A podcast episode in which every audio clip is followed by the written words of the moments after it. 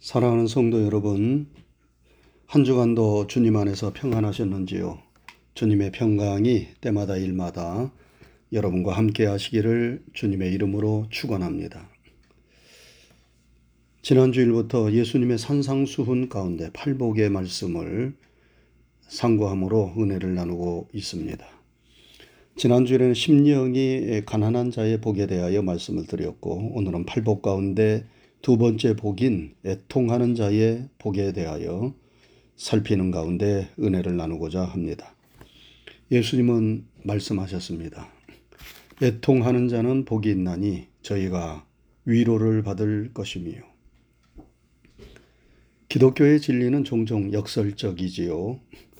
그래서 겉으로 드러난 문자적 의미만 살피면 이해되지 않을 때가 많습니다. 예를 들어 성경에 낮아지면 높아진다 하였고 죽으면 산다고 하였습니다. 약할 때 강하다고도 하였습니다. 참으로 문자적 의미만 살피면 모순이기 때문에 쉽게 이해되지 않습니다. 그러나 우리는 이러한 모순처럼 보이는 역설적 가르침에 참으로 깊은 진리가 담겨져 있음을 압니다. 애통하는 자가 복이 있다는 말씀도 이러한 역설적 진리 가운데 하나입니다. 여러분, 애통하는 자가 복이 있다니 이것이 무슨 말씀인가요? 애통이란 보통 슬픔이 아닙니다. 아주 비통한 마음으로 슬퍼하는 것을 의미합니다. 마치 자식을 잃은 부모가 억장이 무너지며 통곡하는 것과 같은 슬픔이 애통입니다. 세상에서 가장 비통한 일 중에 하나는 자식이 부모보다 세상을 먼저 떠나는 일입니다. 그런 일을 당했을 때 부모의 억장이 무너지지 않겠습니까? 너무나 안타깝지 않습니까?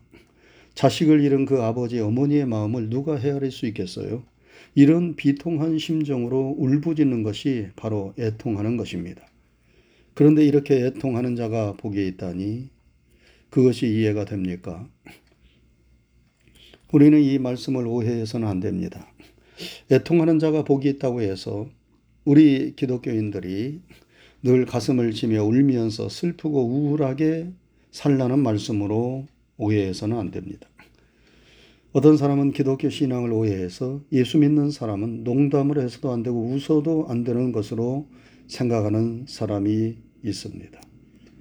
늘 근엄하고 엄숙해야 믿음이 좋은 것으로 생각하는 사람이 있습니다. 그러나 그것은 잘못된 생각이지요. 우리 기독교 신앙은 슬프고 우울한 것이 아니라 기쁘고 즐거운 것입니다. 예수님은 여러분과 저에게 참다운 기쁨과 평안을 주시기 위하여 이 세상에 오셨습니다. 그래서 예수님께서 말씀하시기를 평안을 너희에게 끼치노니 곧 나의 평안을 너희에게 주노라. 내가 너희에게 주는 것은 세상이 주는 것과 같지 아니하니 너희는 마음에 근심도 말고 두려워하지도 말라. 하셨습니다.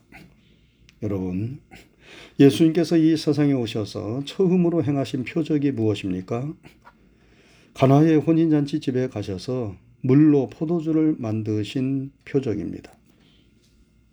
이 처음 표적 속에 예수님께서 이 세상에 오신 목적이 무엇인가를 잘 담고 있습니다. 예수님은 죄와 슬픔으로 가득 찬 우리 인생들을 구원하셔서 혼인잔치 집과 같은 기쁨, 포도주와 같은 즐거움을 주시기 위하여 이 세상에 오셨음을 말씀하는 것입니다. 우리가 결혼식장에 가면 웃음꽃이 활짝 피지요. 신랑도 웃고 신부도 웃고 양가 부모님도 웃고 하객들도 다 웃음으로 가득합니다. 결혼식장에서 슬피 울고 우울한 표정을 짓고 있으면 안 되지요. 결혼식장은 기쁨으로 가득 찬 곳입니다. 그곳에 포도주가 더하여지면 그 기쁨이 배가 되지 않겠습니까? 예수님께서 가나의 혼인잔치 집에 가셔서 물로 포도주를 만드셨다는 것은 예수님께서 이러한 기쁨과 즐거움을 우리 인생들에게 주시기 위하여 이 세상에 오셨음을 말해주는 것입니다. 하나님은 하나님의 자녀들이 결코 슬프고 우울하게 세상을 살기를 원치 않으십니다. 다 기쁨과 감사로 충만한 행복한 삶을 살기를 원하십니다. 그래서 바울 사도도 항상 기뻐하라. 쉬지 말고 기도하라. 범사에 감사하라. 이는 그리스도 예수 안에서 너희를 향하신 하나님의 뜻이니라 말씀했습니다. 그러므로 우리가 애통하는 자가 복이 있다는 말씀을 늘 슬피 울면서 우울하게 살라는 말씀으로 오해해서는 안 됩니다. 그러면 애통하는 자가 복이 있다는 말씀은 무슨 뜻인가요? 우리가 애통하며 슬프게 사는 것은 하나님의 뜻이 아니지만 우리가 하나님의 극률하심을 받고 은혜를 받기 위하여 애통해야 할 때가 있다는 것입니다. 바로 그 애통해야 할 그 때에 애통하는 자가 복이 있다는 말씀입니다. 그러면 우리는 언제 애통해야 합니까? 먼저 우리 성도들은 하나님의 뜻에 반하여 우리가 죄를 범하였을 때 애통해야 합니다. 그 때가 바로 우리들이 애통해야 할 때입니다. 여러분, 우리 인생들은 다 죄를 범하는 죄인들이지요. 이 세상에는 두 종류의 죄인들만 있다는 것 아니겠어요? 하나는 자신이 죄인임을 아는 죄인들, 다른 하나는 자신이 죄인임을 모르는 죄인들입니다. 성경은 모든 사람이 다 죄를 범했고 의인은 없나니 한 사람도 없다고 하였습니다. 우리가 죄를 범하지 않으려 애쓰고 노력하지만 우리는 알게 모르게 마음으로 생각으로 입술로 손과 발의 행위로 죄를 범하는 경우가 종종 있습니다. 그럴 때에 우리의 심령이 애통할 줄 알아야 합니다. 죄를 범하였음에도 불구하고 애통하는 마음이 없다면 그것은 우리의 심령이 잘못된 것이지요. 여러분, 살아있는 세포는 작은 고통에도 아주 민감하게 반응합니다. 조그만 가시가 손가락에 박혀도 세포는 세포가 살아 있으면 온 몸이 아픕니다. 그러나 세포가 죽어 있으면 대못이 박혀도 고통을 느끼지 못합니다. 문둥병자는 세포가 죽었기에 살이 뜯겨져 나가도 고통을 느끼지 못하는 것 아닙니까? 우리가 영적인 문둥병자가 되면 죄를 범하여도 죄의식이 없고 아무런 가치액을 느끼지 못합니다. 그러나 하나님 앞에서 살아있는 심령은 작은 죄라도 범하였으면 그것을 가슴 아파하지요. 바울 사도처럼 오라 나는 공고한 사람이로다. 누가 나를 이 사망의 몸에서 건져내랴 하면서 죄를 애통해 하고 몸부림칩니다. 하나님은 우리가 하나님 앞에서 살아있는 심령이 되기를 원하십니다. 우리가 범한 죄가 크든지 작든지 간에 그것으로 인하여 애통하며 참여하는 심령이 될 때에 하나님은 우리를 극률히 여기시고 위로해 주시며 사죄의 은총을 베풀어 주십니다. 다윗이 하나님의 마음에 합한 사람이었지만 그도 인간인지라 죄를 범하였습니다. 그만 유혹에 넘어가 남의 아내를 범하고 그 남편을 전쟁의 최애 전선에 내보내 죽게 하는 간음과 살인의 무서운 죄를 범하였습니다. 그도 하등 우리와 다를 바 없는 죄 많은 인생이었습니다. 그러나 하나님께서 그를 버리지 않고 끝까지 붙잡아 주신 것은 그가 죄를 범하였을 때 자신의 죄를 깨닫고 하나님 앞에서 철저히 애통하며 참여하였기 때문이었습니다. 다윗은 자신이 범죄한 것이 너무나 슬펐습니다. 자기를 믿고 사랑하는 하나님을 마음 아프게 한 것이 너무나 괴로웠습니다. 그래서 그는 눈물로 요를 적시고 침상을 띄우면서 철저히 회개했습니다. 죄를 애통해 하였습니다. 다윗이 하나님의 은혜를 회복할 수 있었던 비결이 바로 여기에 있었던 것이지요. 하나님은 자식의, 자기의 죄를 숨기지 않고 자복하는 자를 기뻐하십니다. 죄를 애통해 하며 참여하는 사람에게 은혜를 베푸십니다. 그의 곁에서 위로해 주십니다. 죄를 용서해 주시고 다시 일어날 수 있도록 힘과 용기를 주십니다. 그래서 자기의 죄를 숨기지 아니하는 자가 복이 있고 애통하는 자가 복이 있다고 말씀하신 것입니다. 바리새인처럼 자기의 의를 내세우지 말고 세리처럼 작은 죄에도 가슴을 치며 애통해 하며 회개하는 우리 모두가 되어서 주님께 의롭다함을 받고 돌아가는 여러분과 제가 될 수 있기를 주님의 이름으로 축원합니다. 그리고 다음으로 우리가 무엇을 애통해야 합니까? 우리 이웃들이 불행과 고통을 당하여 애통해 할 때 함께 애통할 줄 알아야 합니다. 바울 사도는 로마서 12장 12절에서 즐거워하는 자들로 함께 즐거워하며 우는 자들로 함께 울라 말씀했습니다. 여러분 사람 중에서 어떤 사람이 가장 못된 심보를 가지고 있는 사람인가요? 남이 잘 되는 것을 보면 배 아파하고 남이 잘못되는 것을 보면 고소해하는 사람이 가장 못된 심보를 가지고 있는 사람이지요. 우리는 남이 잘 되면 내가 잘 되는 것처럼 기뻐하고 남이 잘못되는 것을 보면 내가 고통당하는 것처럼 함께 슬퍼할 줄 알아야 합니다. 성도 간에 더욱 그러해야 하지요. 왜냐하면 우리 모두는 그리스도 안에서 한 형제와 자매가 되었기 때문입니다. 예수님은 선한 사마리아인의 비유를 말씀하셨습니다. 어떤 사람이 예루살렘에서 예리고로 내려가다가 강도를 만났어요. 그래서 가진 것을 다 빼앗기고 몰매를 맞고 거반 죽게 되었습니다. 그때 마침 한 제사장이 그 길로 지나가다가 그를 보았는데 못 본 척하고 피하여 지나갑니다. 한 레위인도 그를 보고 피하여 지나갑니다. 그런데 어떤 사마리아인이 여행하는 중에 그를 보고 불쌍히 여겨 가까이 가서 기름과 포도주를 그 상처에 붓고 싸매주고 자기 짐승에 태워 주막으로 데리고 가서 돌보아 주고 이튿날 주막 주인에게 돈을 주며 이 사람을 돌보아 주라고 부탁합니다.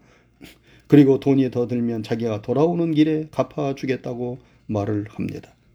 여러분 참으로 고마운 사람이지. 예수님은 이 비유를 말씀하신 후 물으셨어요. 내 의견에는 이 세 사람 중에 누가 강도 만난 자의 이웃이 되겠느냐? 그러자 한 율법사가 대답을 합니다. 자비를 베푼 자니이다. 그러자 예수님께서 가서 너도 이와 같이 하라 말씀하셨습니다. 여러분, 세상에는 강도 만난 사람들이 많이 있습니다. 어떤 사람은 강도를 만나 물질을 빼앗기고 어떤 사람은 강도를 만나 건강을 빼앗기고 어떤 사람은 강도를 만나 가족을 잃고 어떤 사람은 강도를 만나 믿음을 빼앗깁니다. 우리에게 좋은 것들을 빼앗아 가는 것이 영적인 의미에서 강도이지요.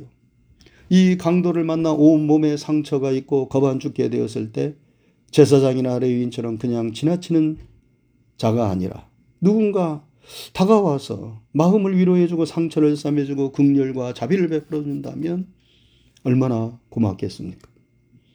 우리 주변에 강도를 만나 삶의 의욕을 잃어버리고 거반 죽게 된 사람이 있습니까? 참으로 애통하며 몸부림치는 사람이 있습니까? 선한 사마리아인처럼 극률한 마음을 가지고 그에게 다가가 따뜻한 말 한마디 작은 정성이라도 표하며 그를 위로해 줄 수 있기를 바랍니다. 왜냐하면 예수님께서 가서 너도 이와 같이 하라 말씀하셨기 때문입니다. 우리는 애통하는 자들과 함께 애통할 줄 아는 극률과 자비의 마음을 가져야 하겠습니다. 예수님은 우는 자들과 함께 우셨어요.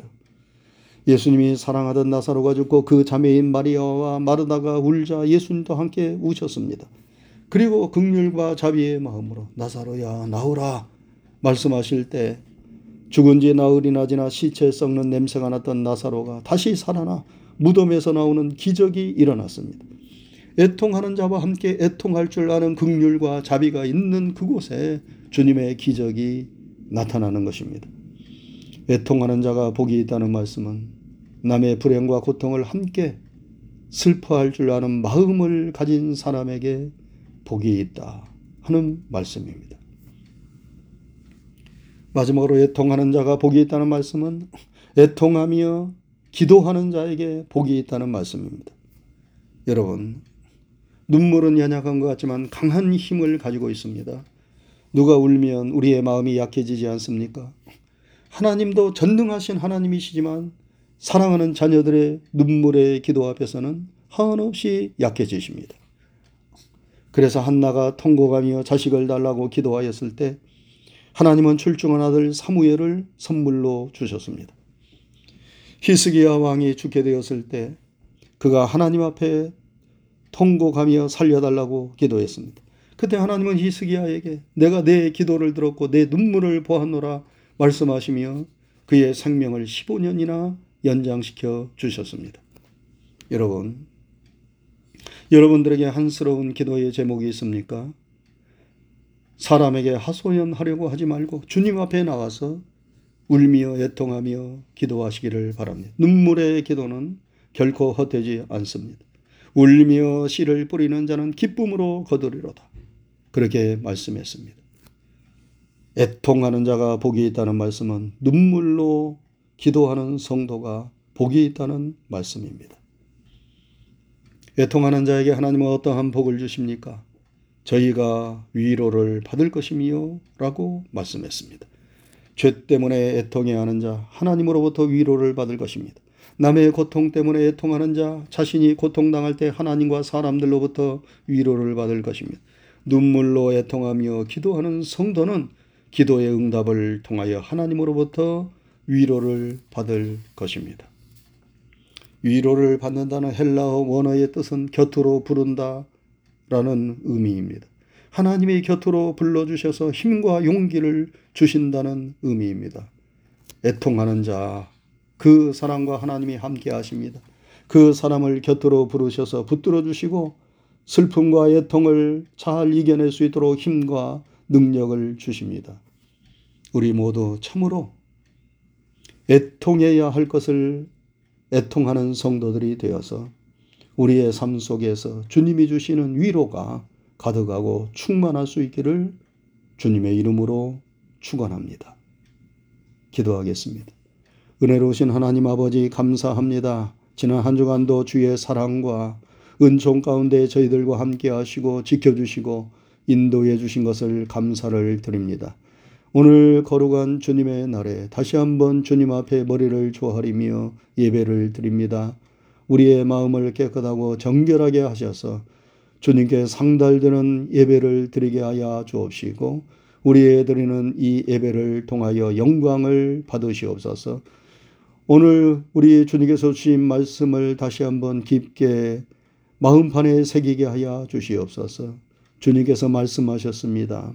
애통하는 자가 복이 있나니 저희가 위로를 받을 것이며 우리가 애통해야 할 때 애통할 수 있도록 도와주시옵소서. 하나님 앞에서 범죄하였을 때 애통할 수 있도록 도와주옵소서. 다른 사람의 고통과 어려움을 보았을 때에 함께 슬퍼하고 애통할 줄 아는 마음을 갖게 하여 주시옵소서. 간절한 기도의 제목으로 하나님 앞에 우리의 중심을 아뢰일 때에 애통하는 심정을 주셔서 기도하고 간구하게 도와주시옵소서. 그래하여 주님께서 우리 곁에서 우리를 부르시며 함께 하시며 위로해 주시며 문제를 해결해 주시는 그 은혜와 능력을 체험하게 하여 주시옵소서. 하나님의 말씀이 늘 우리의 삶의 등불이 되고 길이 되어서 그 말씀의 지도와 인도를 잘 받게 하여 주옵시고 승리하는 한 주간이 되게 해 주옵소서. 감사를 드리오며 예수님 이름 받들어 기도드리옵나이다. 아멘.